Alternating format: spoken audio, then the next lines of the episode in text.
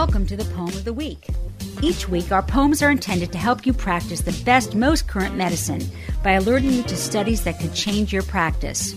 As usual, our host this week is National Public Radio's Dr. Michael Wilkes and Essential Evidence Senior Editor Dr. Mark Ebell. Gentlemen. Hello, Mark. Uh, good, good poem this week. How are you doing? Good, good, good. So, suicidal ideation uh, is a dark topic. It can be challenging and, and at least to me, uh, scary uh, to treat.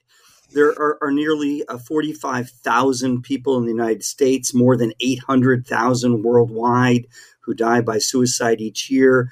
By the way, many of those by guns, guns more common um, method in men than in women. Uh, regardless, primary care providers are in a unique position uh, to prevent suicide. Perhaps that's due to our frequent interactions with suicidal patients. 40% uh, of patients had contact with a primary care clinician within one month of a suicide attempt, and uh, a very small percentage had contact with a psychiatrist. So, in many ways, this is a, a primary care uh, dilemma. There is no data to show that routine screening for suicide in primary care reduces mortality. But remember, no data is different than negative data.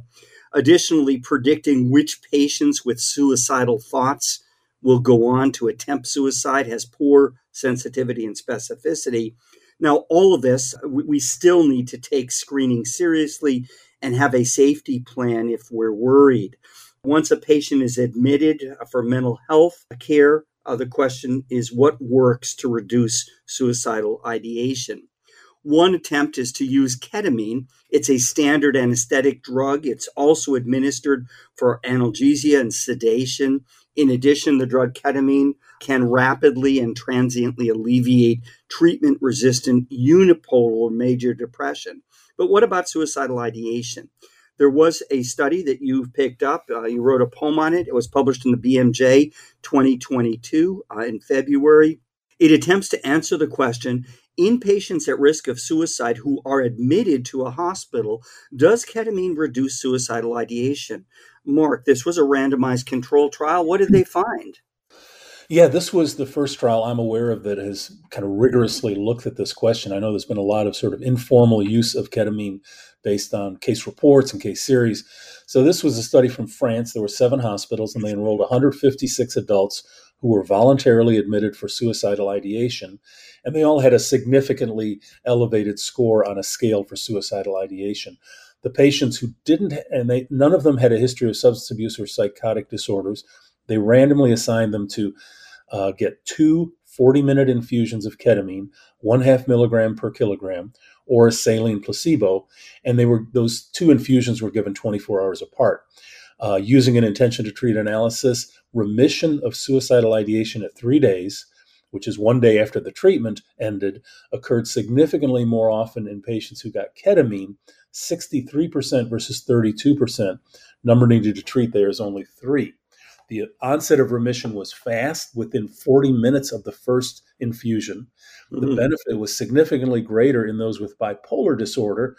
And this is sort of a post hoc subgroup analysis. So, you know, got to look at it a little bit cautiously, but 85 versus 28% remission with bipolar, number needed to treat of two. On the other hand, for major depression, there was actually fairly little difference in ideation 42 versus 36%, so a small decrease that wasn't significant. Uh, over the six weeks after admission, there were a similar number of patients who attempted suicide in both groups eight in the ketamine group and six in the placebo group.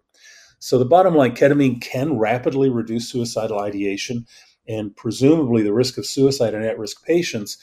However, it didn't seem to reduce the subsequent risk of attempted suicide in the longer, you know, sort of medium to longer term of six weeks. It does buy some time, though, right? I mean, not that it's the uh, definitive treatment, but if someone is really actively suicidal and you can do something to uh, allow other treatments uh, to work, this this could be very helpful. Yeah, I think so. I think you know, in some ways, it raises a lot of questions, you know, to, to what extent is it effective for non bipolar depression? To what extent uh, is that, you know, there was a small benefit seen for major depression? Is that kind of an artifact of this one study um, and how they classified the patients? I mean, I think clearly, you know, more larger studies with longer term follow up are, are, needed. I would say at this point it's very promising, but um, I don't know that it should be standard of care yet until we have a little more information on, on really the long term, you know, patient outcomes. Where I practice, ketamine, uh, at least for those with private insurance, has become extremely popular. Uh, no, I, like I said, it's it's become uh, widely used, and it's good to see the evidence starting to catch up with it. Thanks, Mark. We'll talk again in a week. Sounds good. Well, that's this week's poem. Thanks for listening. If you'd like to read this and other recent poems, please go to www.essentialevidence.com.